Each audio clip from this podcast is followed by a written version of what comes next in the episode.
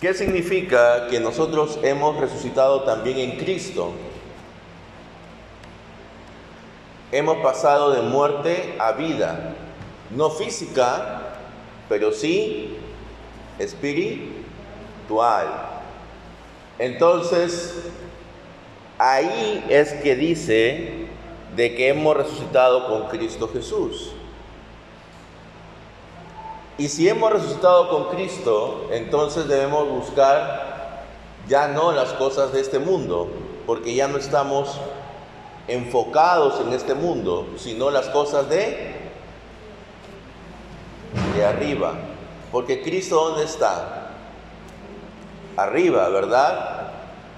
Está a la diestra del Padre. Entonces, el que sigue buscando las cosas de este mundo, significa que no ha resucitado con Cristo.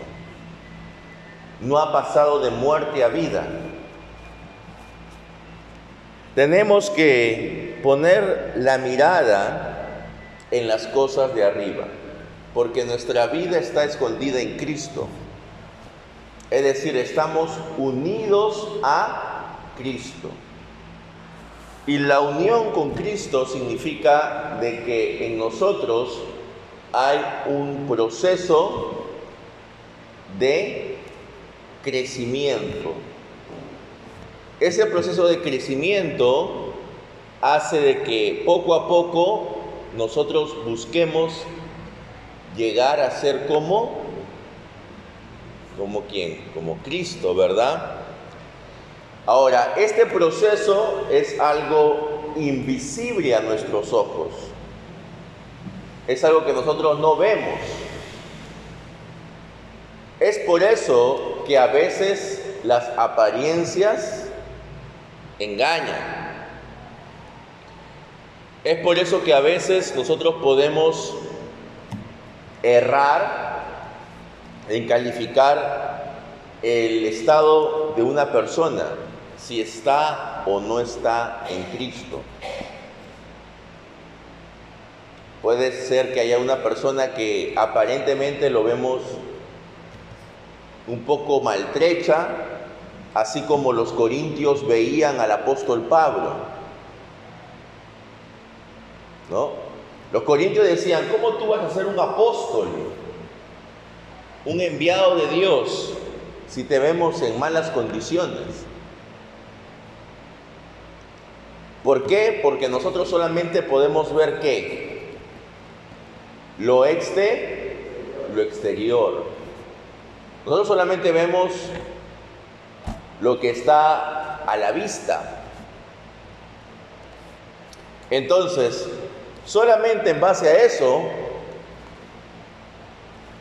no podemos dar un juicio exacto, porque nuestra vida está escondida con Cristo en Dios. Nosotros hemos muerto a nuestra manera de vivir. Hemos muerto. Lo dice también el apóstol en otra parte, ¿no? De las epístolas. Ya no vivo yo, sino que ahora Cristo vive en mí. Si somos seguidores de Cristo, entonces Él tiene que gobernar cada asunto que nosotros tengamos. Y aunque nuestra vida está escondida en Cristo y aunque ya hemos resucitado con Cristo, por lo cual no hay ninguna posibilidad de que caigamos de ese estado de gracia, aún así todavía no ha sido manifestada la gloria de Cristo. Cuando se manifieste esa gloria, entonces nosotros también seremos unidos a Él en gloria. Por el momento todavía, pero ya hemos expuesto nuestra fe en Cristo, ya hemos resucitado con Cristo y por lo tanto como Cristo ha vencido la muerte y como Cristo ha vencido a las huestes malignas, así también nosotros, hermanos. Nosotros ya no tenemos que temer a ningún poder sobrenatural.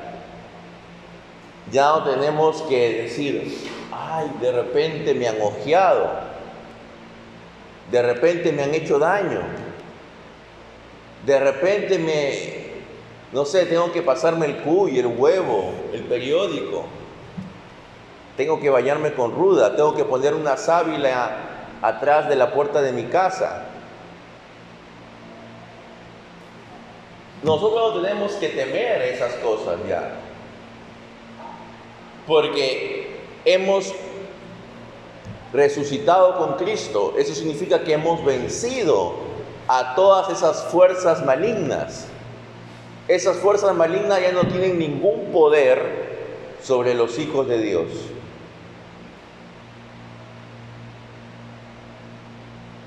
Y además, hermanos, nosotros tenemos acceso directo al Padre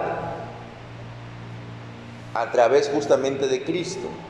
Por lo tanto, no tenemos que buscar intermediarios,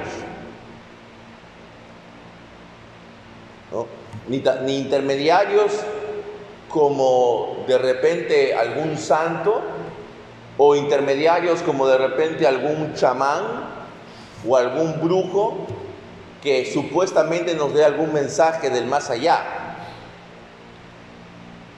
Todo lo que necesitamos nos lo ha sido revelado en Cristo y todo se encuentra en su santa palabra.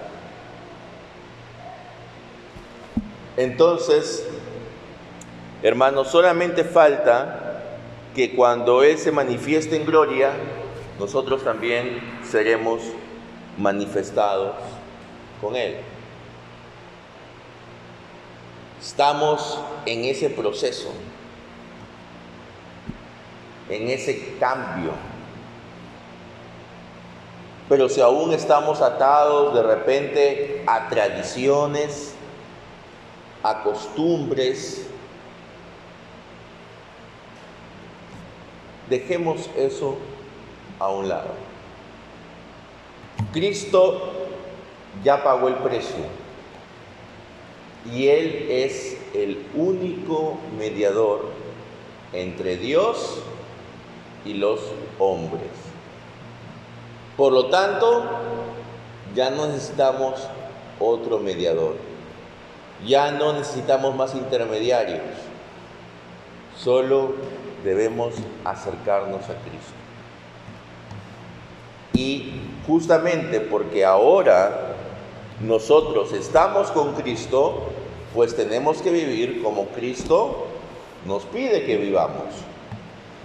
Ya usted, si lee los siguientes versículos, se va a dar cuenta que vivir en Cristo no significa no tener ningún tipo de parámetros morales, no. La palabra de Dios es clara, pero eso es producto de qué? De que vivimos en Cristo. No es de que yo mismo me determino a hacer tal cosa o a no hacerla, sino que el vivir en Cristo, el estar unido a Cristo, me permite ese cambio. Ya mis objetivos, ya mi vida está puesta en base a lo que Cristo busca de mí. Debemos pedir a Dios que Él nos dé el discernimiento para actuar. Y ciertamente es difícil porque tenemos a veces opciones, dos opciones, y las dos parecen buenas. Entonces, ¿qué es lo que debo priorizar?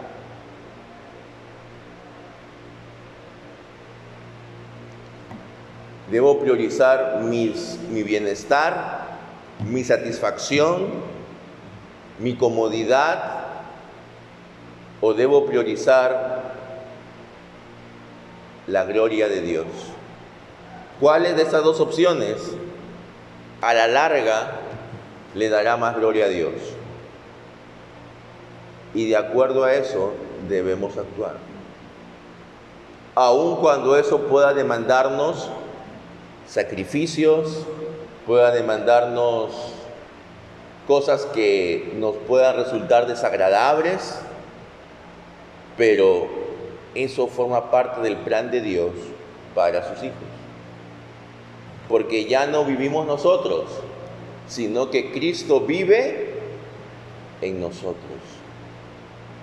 Hemos resucitado con Cristo a una nueva vida. Que el Señor, hermanos, nos permita entender esto. Que nuestra vida está escondida en Cristo, que no tenemos nada que temer. Que Cristo no es un simple ser espiritual más.